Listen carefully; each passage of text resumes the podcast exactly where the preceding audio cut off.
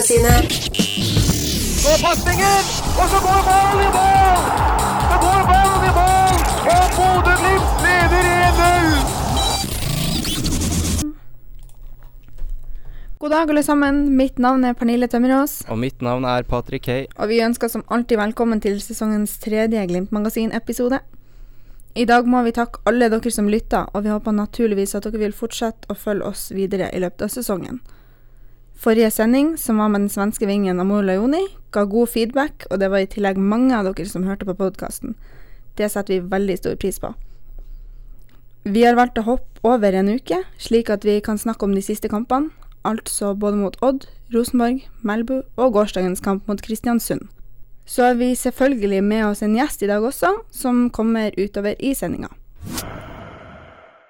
Da tenker jeg at vi starter med kampen mot Odd. Eh, De helgule tok eh, turen til Skagerrak Arena i det som så ut til til å bli en målfattig bortekamp for vår del. Kampen endte 0-1. Ja, det ble litt vanskelig. Eh, Det var som du sa, sjansefattig, hvor det som kjent er det siste touchet vi sliter med. Eh, Vi bygger oss ålreit opp, men det ender liksom ikke Ja, det ender ikke opp med noe. Eh, Det er litt frustrerende å se på, sikkert enda mer frustrerende for spillerne som er ute på banen. Yes, men én positiv ting kan vi ta med oss fra Odd-kampen, og det er at vår nye danske signering Philip Sinkernagel fikk sitt første innhopp. Ja, han så ganske sharp ut. Eh, Var faktisk ganske nære en eh, scoring der også, så jeg er spent på hva han har å bringe utover i eh, sesongen. Vi fikk jo se han mot Kristiansund den siste halvtimen i går også. Eh, så ja, ser bra ut. Ser veldig bra ut. Eh, hvis vi hopper litt videre til Rosenborg-kampen, det var jo lagt til rette for eh, den eh, perfekte fotballkampen på Aspmyra stadion. Strålende sol, toppfotball mot eh, Rosenborg og nesten stappfullt Aspmyra. Kvelden endte derimot med 0-1-seier for trønderne. Ja, det var eh, skikkelig uheldig, faktisk. Jeg synes Glimt leverer en god kamp, og det er definitivt ikke en 0-1-kamp i mine øyne. Eh, Glimt er alt annet enn sjansefattige, hvor det ble gitt uh, muligheter til både Lajoni, Fardal og ikke minst Ulrik Saltnes, som hadde en ganske stor sjanse der også. Uh, samtidig så ser vi at Glimt helt klart har ballbesittelse og flest sjanser med hele 15 skudd mot Rosen Rosenborgs fem. Og Målet til Rosenborg kom jo umiddelbart i starten av andre omgang, og det er selvfølgelig Søderlund som header ballen i nettet forbi eh, vår keeper Popovic. Og vi vet jo at Søderlund er god på akkurat det også. Um, så som sagt, uheldig. Jeg syns gutta spiller bra, og jeg mener også at Herrem de definitivt skulle hatt et straffespark i det 94. minutt. Som helt klart kunne gitt oss et uh, poeng på slutten her. Jeg har sett den situasjonen i reprise sikkert 50 ganger. Uh, og det er like klart for meg hver eneste gang at det er et straffespark, så det er eh, surt å, å ende opp, ikke ende opp med et eneste poeng når man har en så bra kamp spillmessig. Og spesielt da mot et så stort lag som Rosenborg. Vi eh, tok oss en prat med Geir André Herrem etter den kontroversielle hendelsen etter Rosenborg-kampen, og vår reporter Even Todesen hørte hva han hadde å si. Nei, det som skjer, det er jo en stuss. Eh, jeg vet jeg har en mann i ryggen, så jeg må holde unna han. Og klarer det, får jeg en liten skudd, men klarer å finne balansen igjen. Og idet jeg skal skyte, så kommer nummer to og feier gjennom foten. Det, det, det er surt å tape hver gang du taper, men eh, på denne måten, når du fortjener mer, så det gir jo en liten ekstra bitterhetsfølelse. Ja, der hørte vi en oppgitt eh, Geir André Herrem etter eh, hendelsen eh, mot Even Hovland. Men vi har også tatt en prat med Vegard Moberg, også av vår reporter Even Todesen. Hei, jeg har fått et par kommentarer til Glimt-magasinet. Ja. Dere spiller jo veldig bra i første omgang og har god kontroll. Hva er det dere gjør riktig? Nei, vi tar mer kampen i dag. At vi går i duell og setter de Vi gjør de usikre istedenfor at f.eks. bort mot Brann, så var det de som gjorde oss us usikre. Ja, når vi tar først Først den krigen, så vil det åpne seg opp mer utover i kampen. og i omgangen. Det gjorde det jo nå, så det Ja, det er jævlig kjipt å stå igjen med det null egentlig. Ja, for dere får den rett i trynet etter pause. Ja, vi har gjort en god førsteomgang, og så tenker du at nå eh, skal vi ut og bygge videre på det. og da er ikke gøy å få den rett i trynet. Eh, Det er jo en, et par straffesituasjoner der. Du er jo involvert i den ene. Eh, kan du fortelle hva som skjedde der fra ditt perspektiv? Nei, jeg går jo på, på en stuss. Og jeg hadde nok aldri rukket ball, men eh, han kan ikke gå i meg på den måten der. Det hadde vært frispark eh, ute på banen, så da er jo, bør han blåse innenfor feltet òg. Det er min oppfattelse av den. Eh, så Du så vel situasjonen med Herrem også. Eh, tenker du at dere ble snytt for to, to straffespark i dag? Ja, i hvert fall den siste. Eh, det viser jo min reaksjon når jeg får meg gult kort, så Nei, jeg, jeg står for det jeg sa til dommeren der, at han burde, han, han burde ha blåst. Han hadde nok blåst andre veien, mener jeg. Er det ekstra surt å tape når dere spiller så bra? Ja, selvfølgelig. Det, det er som sagt jævlig kjipt. og Jeg er lei, om å, lei av hederlige tap når vi to eh, 2-0-1-tap mot eh, i hvert fall et godt lag i dag. Så det, det er kjedelig. Takk skal du ha. Bra spilt. Ja. Glimt tok også turen til Melbo, hvor eh, de spilte mot tredjedivisjonslaget i cupen. Kampen endte 1-4. Hva har vi å si om eh, denne matchen, Patrick? Ja, det var jo forventet, kan vi si. Eh, Vi så Trond Olsen fra start denne gangen, og skåret også det første målet etter rundt 25 minutter, var det vel. Jens Petter Hauge fikk også to mål under beltet, eh, mens den danske midtbanespilleren Sinkernagel også skåra. Så ja, selvfølgelig er et positivt resultat, og vi ser, ser frem til å møte Harstad i neste møte i cupen. Ja, og apropos eh, Jens Petter Hauge, så har vi fått inn ei tekstmelding fra han med en liten kommentar på hvordan han opplevde kampen. Jens Petter Hauge har følgende å si. Jeg syns det var en fin ramme rundt kampen med mye folk og god stemning. Vi gjorde en profesjonell kamp og gikk greit videre. Ikke den beste kampen, men vi gikk uansett videre. På straffemålet venta jeg ut keeperen og skøyt dit han ikke slengte seg, akkurat slik som Eden Hazard ville gjort. Det andre målet kom etter fint spill der jeg vandra opp på venstre, fikk ballen fra midten og vendte opp. Herren på høyre ga meg ballen på bakre, og jeg satte den kontrollert. Det eneste negative må ha vært at jeg ble snytt for hat trick da dommeren feilaktig blåste av for offside. Det var altså det Jens Petter Hauge hadde å si om kampen. Mye positivt i form av god stemning og masse folk, og en relativt enkel oppgave for Glimt å gjennomføre. Ja, da har vi gjort en kort oppsummering av kampene mot Odd, Rosenborg og Melbo, så da er det vel på tiden å få inn gjesten vår, Martin Bjørnbakk. Velkommen skal du være, Martin. Tusen takk for det.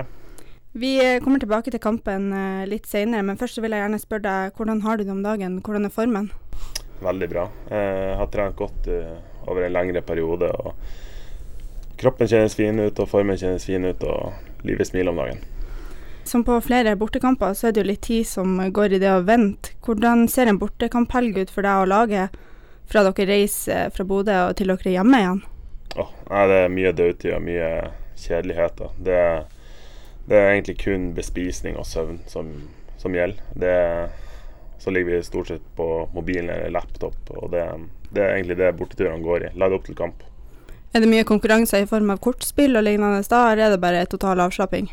Nei, vi spiller faktisk en del kort. Vi, vi spiller bondebridge. Og ja, det, så det, det er litt konkurranseelement eh, inn i borteturene òg. Men det er egentlig mest tidsfordriv for å få tida til å gå litt fortere, for det blir voldsomt eh, lange dager. Ja, for dere hadde jo en eh, For noen uker siden så hadde dere en bortekamp mot Odd som endte målfattig. Resultatet ble, som Patrick nevnte tidligere i podkasten, 0-1. Hva var det som ikke fungerte?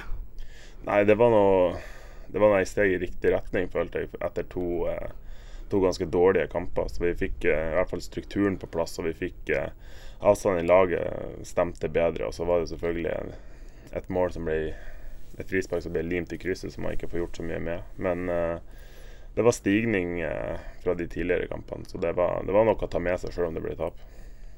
Siden forrige sending så har vi også hatt en hjemmekamp mot uh, Rosenborg.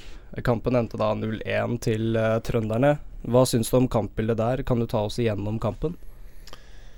Ja. Eh, vi starta ganske bra. Jeg følte vi, vi hadde jo kommet fra, fra 0-1 i Odd, som sagt, og der hadde vi gjort en OK prestasjon. Og hadde mye energi, og selvfølgelig når Rosenborg kommer på besøk, så går den det er motivasjon. Det kommer litt av seg sjøl. Du trenger ikke å jobbe så mye med det sjøl. Men, eh, men det var en, en god førsteomgang, og så får vi jo en, eh, en trøkk etter ett minutt i, i andre omgang. Men vi blir ikke så veldig prega, og vi klarer å komme oss opp på hesten igjen og skape en god del sjanser. og og presse dem bakpå. Og så er det jo en straffesituasjon på slutten her som selvfølgelig kunne endt litt annerledes, men alt i alt så har vi sjanser nok til å skåre mål, og vi har sjanser nok til å vinne kampen. Mm. For det jeg hadde tenkt å snakke om nå, som har skapt overskrifter, det er jo den situasjonen med, mellom Even Hovland og Geir André Herrem. Uh, og både Kjetil Knutsen og Trond Olsen var jo tilsynelatende enige etter kampen i at straffesparket var helt klart. Eh, men du var jo på banen og hadde kanskje hakket bedre oversikt enn det vi hadde. Kan du ta oss igjennom den situasjonen, og skulle det vært et straffespark i dine øyne? Ja, sånn som du ser det i ettertid, så er det jo fryktelig vanskelig da. Og jeg tenker bare for dommeren som, som, må ta en avgjørelse der og da, så er det, det er veldig vanskelig. Og du kan ikke Alle avgjørelsene kommer ikke til å gå med deg i løpet av en sesong, så det er litt sånn som Ja, det går opp i opp til slutt, men ja. Det er, det er veldig vanskelig for dommeren, så jeg klarer liksom å se hans eh, side av saken òg, og hvorfor han ikke dømmer. Men sett i etterkant, og når du får studert bildet og du får studert situasjonen, så er det jo klart at det er straffespark. Men plutselig en gang senere i sesongen så kommer vi til å få eh, et straffespark som ikke er straffespark. Så da, da er det ingen som snakker om det. Eh, Philip Sinkernagel er jo fortsatt en nysignering som vi eh, supporterne har fått et eh, lite glimt av på TV-skjermen. Men du som har sett ham på trening over en liten periode nå, hva tror du han kan bidra med utover sesongen? Nei, Philip er god til å ta press. Han har bra basisteknikk og han har bra, ja, bra driv i spillet sitt. Og så gjelder det for han å kanskje bli litt, litt mer fremoverrettet og komme seg inn i den uh, inn i Glimt-stilen. da. Det kan kanskje bli litt mye, mye touch på ballen. så hvis... Uh, men det handler jo på en måte om relasjoner, at han blir kjent med oss og vet hvordan vi skal spille. og Når han kommer seg inn i det, så kan han bli en veldig spennende signering. Putta jo mot Melbo òg. Ja, og det var en fantastisk skåring. Da mm. ser du jo litt av hva som, eh, hva som bor i han. Og det Ja, vi får håpe at det, han klarer å få det her til i Eliteserien òg. Mm. Eh, men over til noe helt annet. Du har jo nylig skrevet en ny kontrakt med Glimt. Kan du snakke litt om eh, det? Ja, jeg eh, signerte jo Eller forlenga kontrakten min med ett år, og jeg er egentlig veldig fornøyd med det. Jeg vet ikke om, eh, ja, om det er noe mer å si om det. Mm. Og Tilbake til Melbo-kampen. da, Dere vant jo 1-4 borte der. Hvordan syns du kampbildet var der? Jeg syns vi takla det veldig profesjonelt. og det var en Kampbildet ble jo på en måte litt sånn Vi vet jo at når du møter lag fra lavere divisjoner i de, første, i de første rundene, så er det alltid fullt trøkk i starten, og så vil det rose ned etter hvert. At motstanderlaget blir sliten. og det men det er litt hvordan vi òg møter. Vi møtte det veldig profesjonelt, og vi gikk ut i 100 og gikk til pause med 2-0 og var veldig komfortabel. Så, ja, så det var en, eh, en komfortabel 4-1-seier, og vi var aldri trua. Det var godt gjennomført fra alle, og så fikk vi i gang en del spillere òg som fikk 90 minutter under beltet. Og så over til gårsdagens match mot eh, Kristiansund. Kampen endte 1-1, som betyr at denne gangen eh, ble det ett poeng. Dere hadde ledelsen lenge utover i første omgang, men slapp inn et mål på tampen av omgangen. Hvordan var stemninga i garderoben i pausen?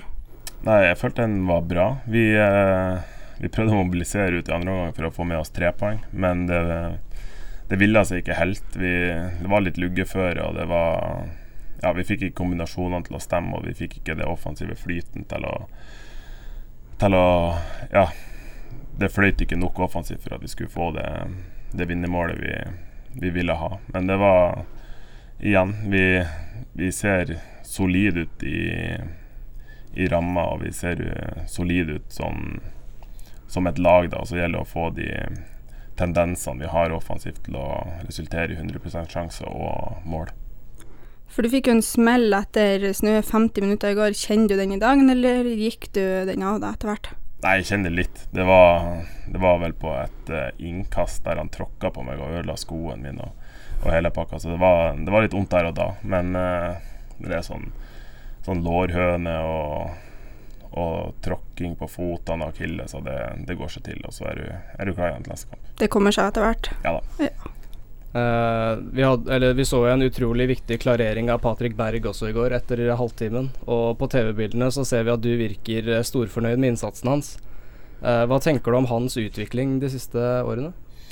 Jeg syns siden jeg kom til klubben, så har han tatt voldsomme steg akkurat på det. Helt siden jeg kom, kom hit, så har han vært en veldig god ballspiller. og sånn Det han gjør med, med kula i beina, er det på en måte ingenting å si på. Uh, det har vel kanskje hele tida vært at han må bli litt tøffere i spillet sitt, og det har han tatt voldsomme steg på nå i det siste. og Du ser på en måte at han, det her vil han skikkelig. og det ja, sånn som du sier, den situasjonen i går er jo det er jo alfa og omega. Hvis han ikke er der og ikke er så tøff som han er i den duellen der, så kan det fort bli eh, sjanse og mål ut av det. Men han, eh, han spilte Du ser han begynner å bli veldig voksen i stilen sin, og det, jeg tror han bare kommer til å ta større og større steg jo mer tillit han får. Mm. Eh, en annen ung gutt som også har fått mye tillit på A-laget, er Jens Petter Hauge. Hva tenker du om hans utvikling? Jo, han ser òg uh, veldig bra ut. Han er jo litt sånn uh, hva skal jeg si, humørspiller, men når humøret hans er på topp, så er det jo ingen i, i uh, Eliteserien som kan stoppe han. Han er, han er god på det meste. og Én mot én og skudd og finte. Repertoaret hans er jo veldig, veldig høyt. Så gjelder det jo at han uh, ja, er en glad gutt til enhver tid, for han spiller best når han er glad.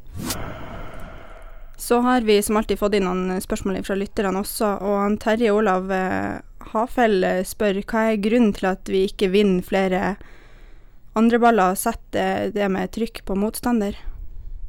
Nei, det er jo Det er vanskelig å si, men uh, det handler kanskje litt om mentalitet, og at vi, at vi av og til tider får ganske stort strekk i laget, at vi ikke ligger samla som lag. Jeg følte jo kampen i går, så var det stor fremgang på det. Samme mot Rosenborg òg. Og når vi vinner som han sier i det spørsmålet, liksom, når vi vinner andre baller og kommer godt ut av det, så er vi veldig vanskelig å spille mot, for da får vi etablert eget spill. Og da Vi er best når vi har ballen i eget lag, ikke når vi må jage den. Og da Ja. Men det, det er helt riktig observert av han. Det, det, er noe vi jobber med, og noe vi må eh, bli bedre på. Så spør han eh, Martin Vandelai Brobakk Nordgård har du spilt med en bedre høyreback enn Isidoro? Nei. Jeg syns han er helt fantastisk å spille med. Eh, engasjement, eh, prat hele tida, eh, god innleggsfot. Eh, du ser at han har spilt på et eh, høyere nivå enn resten av oss der ute, og jeg syns han er ja, fantastisk å spille med. Så vises det jo også på banen at du har et uh, utrolig tilslag, og med det så spør han Christian Kvart hva kan gjøres for å få bedre uttelling på dødball? Uh, nei, skyte han i mål, da. Men Men uh, ja, men det sånn Jeg har jobba veldig mye med frisparkene mine når jeg var Når jeg var liten. Uh, jobber ikke så mye med det nå. Uh, det har egentlig gått litt av seg sjøl. Hadde veldig god uttelling i fjor. Så gjelder for spissene våre så å legge seg litt lett rundt 16, så jeg får eh, banka i det et par i år òg. Så har han Even på Twitter spurt hvordan, hvordan kombinerer du fotball og papparollen? Eh, det har faktisk gått veldig bra. Det, det, det, har vært litt sånn når jeg, når jeg, er hjemme, så er jeg 100% hjemme. Og når jeg er på trening og på kamp, så er jeg 100% der. Det er litt eh, Før jeg ble far, så var jeg Når jeg var hjemme, så kunne det veldig ofte være fotballtanker. Og, og at jeg gikk rundt og tenkte på fotball når jeg var hjemme og ikke var 100% til stede. Men nå, nå har det blitt en veldig avkobling å komme hjem og komme hjem til en liten gutt som på en måte smilte deg uansett om, eh, om eh, jeg har en dårlig dag eller ikke. Så det gjør deg alltid glad å komme hjem. Så har vi også fått et uh, litt hett spørsmål fra Glimt i Steigen, som på Twitter spør i tillegg til å være en fotballspiller, så er du også en inspirerende sexbombe i kommunen Steigen. Hva er dine tanker rundt uh, dette? nei, det, nei, det har jeg faktisk ingen kommentar til. Uh, de er ja, vi har en god supporterskare i, eh, i Steigen, og vi setter utrolig pris på det. Og det er jo hyggelig at de syns det. det har blitt en liten tradisjon her i Glimt-magasinet å holde en liten quiz for å bli bedre kjent med gjestene vi har her. Eh, og I den forbindelse så vil jeg spørre deg, hvilket fotballag holder du med utenfor Norge? Eh, fra ungt av så har jeg vel stort sett holdt med Manchester United. Eh, interessen rundt det at man begynte å spille profesjonelt sjøl, har vel dabba litt av. Men hvis jeg skal se et lag, så er det vel eh, dem. Har du hatt noen fotballidoler eh, fra barndommen? Ja, jeg hadde Rio Ferdinand og Nemanja Vidic. stopper, legendariske stopperparet til United. Ikke så dårlig valg, det. Hva gjør du om ti år? Ja, kunne jeg svart på det, så mm, Nei, jeg har faktisk eh, ikke Jeg har tenkt veldig mye over det, men jeg kommer ikke fram til noe, noe spesielt. Jeg, jeg syns eh, psykologi er veldig spennende, så kanskje noe innenfor det. Så du kunne ikke tenkt deg å eventuelt hatt en trenerrolle, eller Jo, absolutt. Det kunne òg sikkert ha vært eh, veldig interessant. Men eh, nå når du på en måte står i det som spiller, så så, eh, så er vel det som står i fokus. Men ja, en trenerrolle har sikkert òg vært eh, gøy. Hva er god fotball for deg? God fotball er når vi er bunnsolid defensivt og kjører eh, har, har ballen i lag og har gode rytmer offensivt og, og skårer fine mål. Eh, det er vel det er vel det. For meg så er det så er det godt å se på, sånn som Atletico Madrid spiller med bunnsolid, og de har et sprudlende eh, offensivt spill. Og det, jeg syns de spiller eh, veldig god fotball. Hvem vil du nevne som nøkkelspillere for Glimt? Mm, nøkkelspillere Jeg føler det er ganske mange vi, som vi, vi er avhengig av er gode til enhver tid. Men det er vel Ja, det er van vanskelig å trekke fram eh, Kristian Fardal Opseth med målene sine, absolutt. Når han, når han skårer eh, mål, så er han jo alltid de som skårer mål, er veldig viktige spillere for et lag. Og da kan du vel egentlig nevne Ulrik Saltnes og Vegard Moberg i, i samme i samme åndedrag. Hvem er den vanskeligste motspilleren du har møtt, og hvorfor? Jeg syns alltid det har vært vanskelig å spille mot eh, Peter Kovacs og eh, Sigurd Rushfeldt når, de, eh, når de spilte. De var veldig, veldig svære. Eh, jeg har jo egentlig eh, alltid likt å spille mot litt sånn store, statiske spisser, for de liker ikke å springe så mye. Men akkurat de to var De var undervurdert eh, rask, og så var de eh, ja, gode å plassere seg i boks. Så jeg, de var litt ekle å få has på. Hva er ditt beste minne fra fjorårets sesong? Det var når vi vant mot uh, Strømmen hjemme. Hvorfor det? Nei, det var en sånn sånn typi Eller sånn Sånn De kampene der der det er en berg-og-dal-bane av følelser og, og at kampen svinger fra, fra, fra, himmel til helvete, der du på en måte ligger under Jeg husker ikke kampforløpet, men jeg vet i hvert fall at vi lå under 3-1 på et tidspunkt, og så snudde vi det til 4-3 på overtid. Og ja, og en eh, bomma på straffespark inni der, og det var Ja, det var veldig mye følelser i den uh, kampen, og så klarer vi å snu det på, på overtid på et straffespark. Så det var, det var kanskje det, den artigste kampen i fjor. Hva er ditt beste minne som fotballspiller generelt? Det må være når jeg spilte i Haugesund, når vi når vi vant 1-0 borte på Brann stadion. Da sikra vi nesten bronsen i, i Eliteserien, og da hadde vi et helt eh, fantastisk lag og en fantastisk gruppe, og det var skikkelig en kompisgjeng som var utpå der. Hva legger du i det å blø for drakta? Nei, Det er forskjellige måter du kan blø for drakta. Det er jo Én eh, måte er å gå foran i duellspill og det å ofre seg i en i enhver eneste situasjon. Eh, andre måter er jo Det kan jo være å stille opp i forhold til eh, til eh, arrangement utafor banen.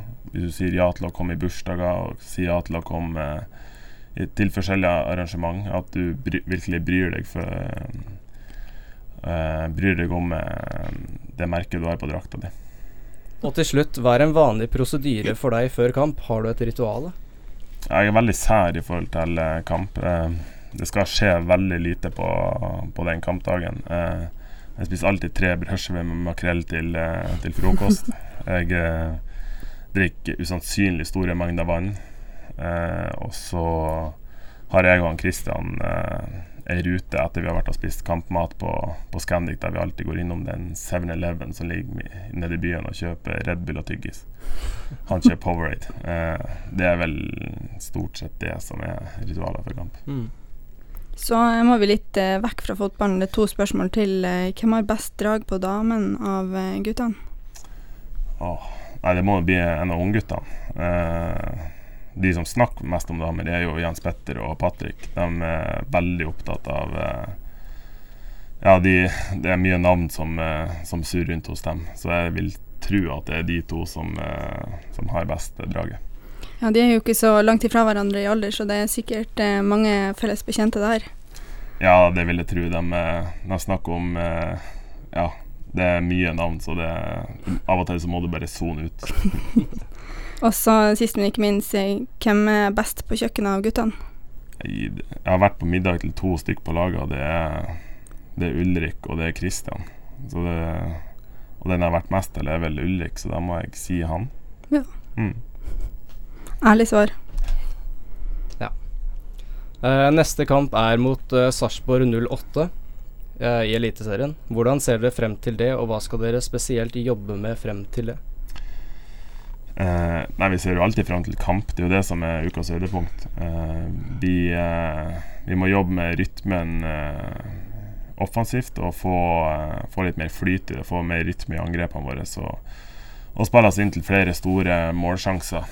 Eh, det er vel stort sett det. Og så føler jeg vi har ganske fremgang i forhold til, som vi etterlyste tidligere i sesongen, det med energi og og, eh, og vinnervilje. Den har kommet veldig i det siste. Så hvis vi klarer å, eh, å gjenskape det vi allerede har vært gode på i det siste, og i tillegg klarer å, å eh, få litt offensiv rytme, så tror jeg det kan bli eh, bra mot Sarpsborg.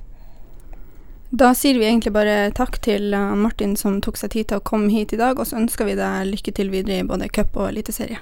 Takk for det.